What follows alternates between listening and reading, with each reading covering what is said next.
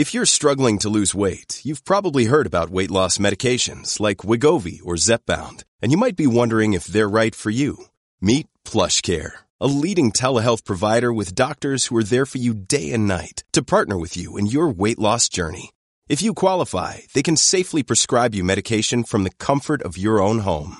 To get started, visit plushcare.com slash weight loss. That's plushcare.com slash weight loss. plushcare.com slash weight loss. Okay, one of my dear friends is on the line, and thank you for waiting. Uh, Phelim, you know, you guys have done amazing work over the years. Phelim McAleer and my my dear friend Ann McElhinney have done so much to bring the case of America's number one serial killer to public awareness. And it's just amazing the lack of response that this generates from the left. How are you doing? I'm I'm doing very well. Um, you know, well, I, I, would argue a little bit different, uh, James. Uh, we're getting I'm getting a lot of response from the left on on this story, and it's all negative, and it's all trying to shut me down because they really want to cancel any news about about this serial killer. Okay, now let us tell people what we're talking about. J.J. Abrams, Mr. Star Wars, who was behind some of the crappiest music, uh, uh, uh, renditions of Star Wars. He, they, yeah, J.J. Abrams was supposed to make Star Wars like the thing. He crapped, he crapped the story out. Okay, but anyway, his theater, his production company now has a play that an, an abortion comedy play. Yep. How can abortion be a subject of comedy? I don't quite know. But Hollywood filmmaker J.J. Abrams' theatrical company has a play running on Broadway, off Broadway, that deals with abortion from a comedic sense. Correct? That's right. A one-woman show. I went the other night. Uh, it's uh, it's it's funny for an abortion comedy. There's very little comedy, and there's very little talk about abortion. Uh, it's uh, it's the usual uh, half truth and, and cover up. Okay, and so you were going to do your play. You have a play. Tell everybody about your play. Well, I covered as a journalist the Gosnell, Kermit Gosnell trial in Philadelphia. Now, your listeners probably know of Kermit Gosnell, maybe they don't. He is America's biggest serial killer. He was an abortion doctor working in Philadelphia. He's now serving three life sentences in prison.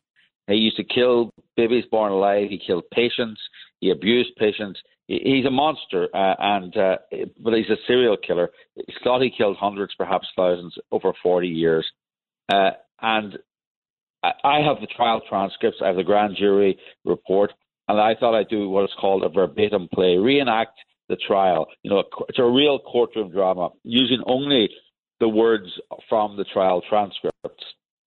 It's very dramatic. It was supposed to be on in Theatre Row uh, on at the same time as J.J. Abrams' uh, abortion comedy, you know, and uh, Theatre Row, you know, the the New York theater scene. Just suddenly, when they realized what was going on, they just cancelled the contract a week before we were supposed to go on stage, and uh, basically stopped us opening the show this weekend. Now we're going to open next Thursday. Uh, uh, like it's the same day as J.J. Abrams. He's had his previews. We were supposed to have previews. We can't have the previews. But our official opening is May, Thursday, May the 5th uh, in the Chain Theatre in Manhattan. Their opening is, is May the 5th uh, in, uh, in Cherry Lane Theatre. I want people to go see both plays and come out and realize what the truth is. Now, where's the play opening now? Next week, where's it opening? Um, it's at the Chain Theatre in Manhattan. You can you can get more details at gosnellplay.com. That's G O S N E L L P L A Y dot com. Gosnellplay.com. I mean, it's a great great story. Um, uh, you know, it's it's a true courtroom drama.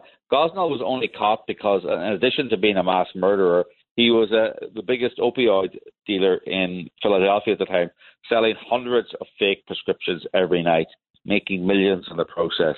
So it's a real cops and robbers story.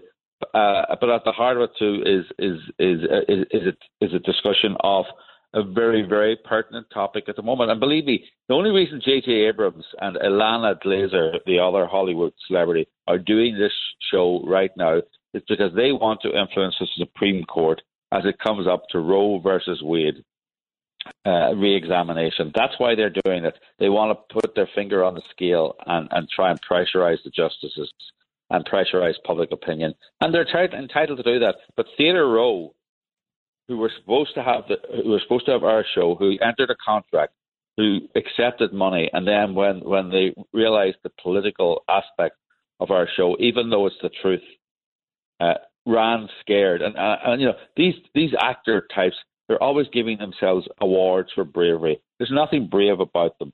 Uh, they they run away at the first sign of of controversy or the first sign of something that their friends mightn't like. All right, now let me just go into a little bit more detail on Kermit Gosnell for people. If you want to understand the word genocide, perhaps this is a good way to describe what he did.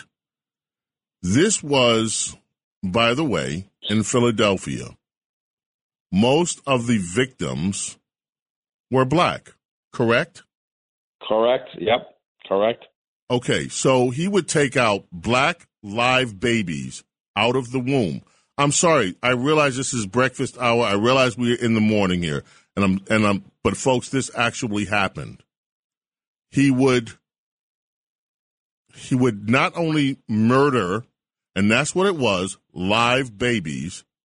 He would also do other horrible things that I don't even want to mention because of the hour of the day. Yes. To yes. these in, to these human beings. Yes. These two people that tell the story, that followed the trial, that wrote the book.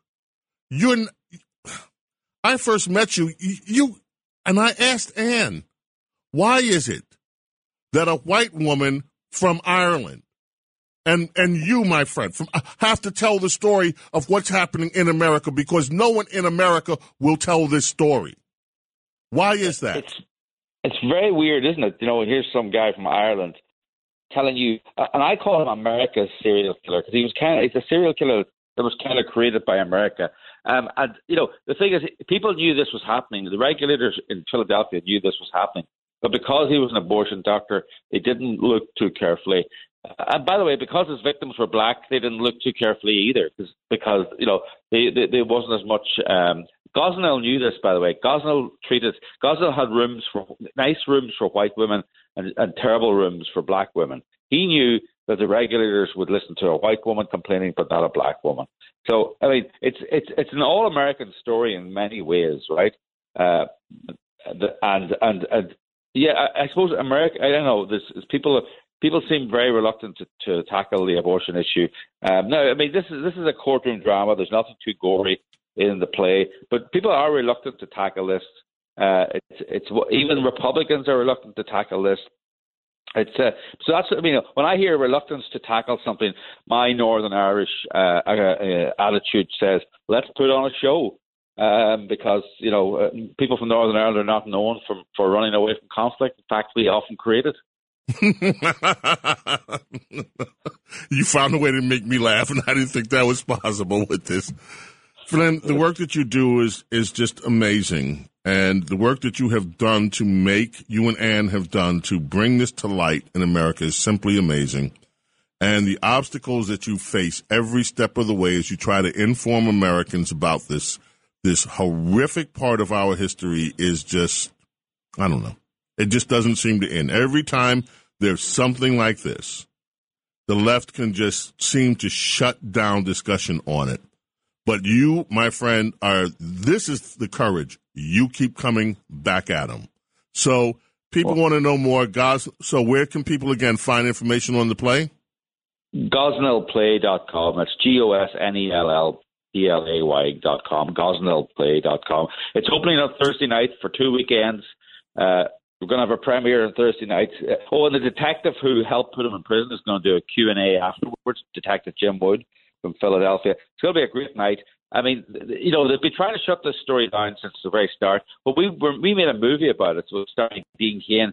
The Kickstarter wouldn't let us crowdfund on their platform because they said the truth offended their community standards. This is the kind of censorship that they want. So let's show them. Let's show them that the cover up stops now. And please go to gosnellplay.com. Thank you so much, Phelim. We appreciate you.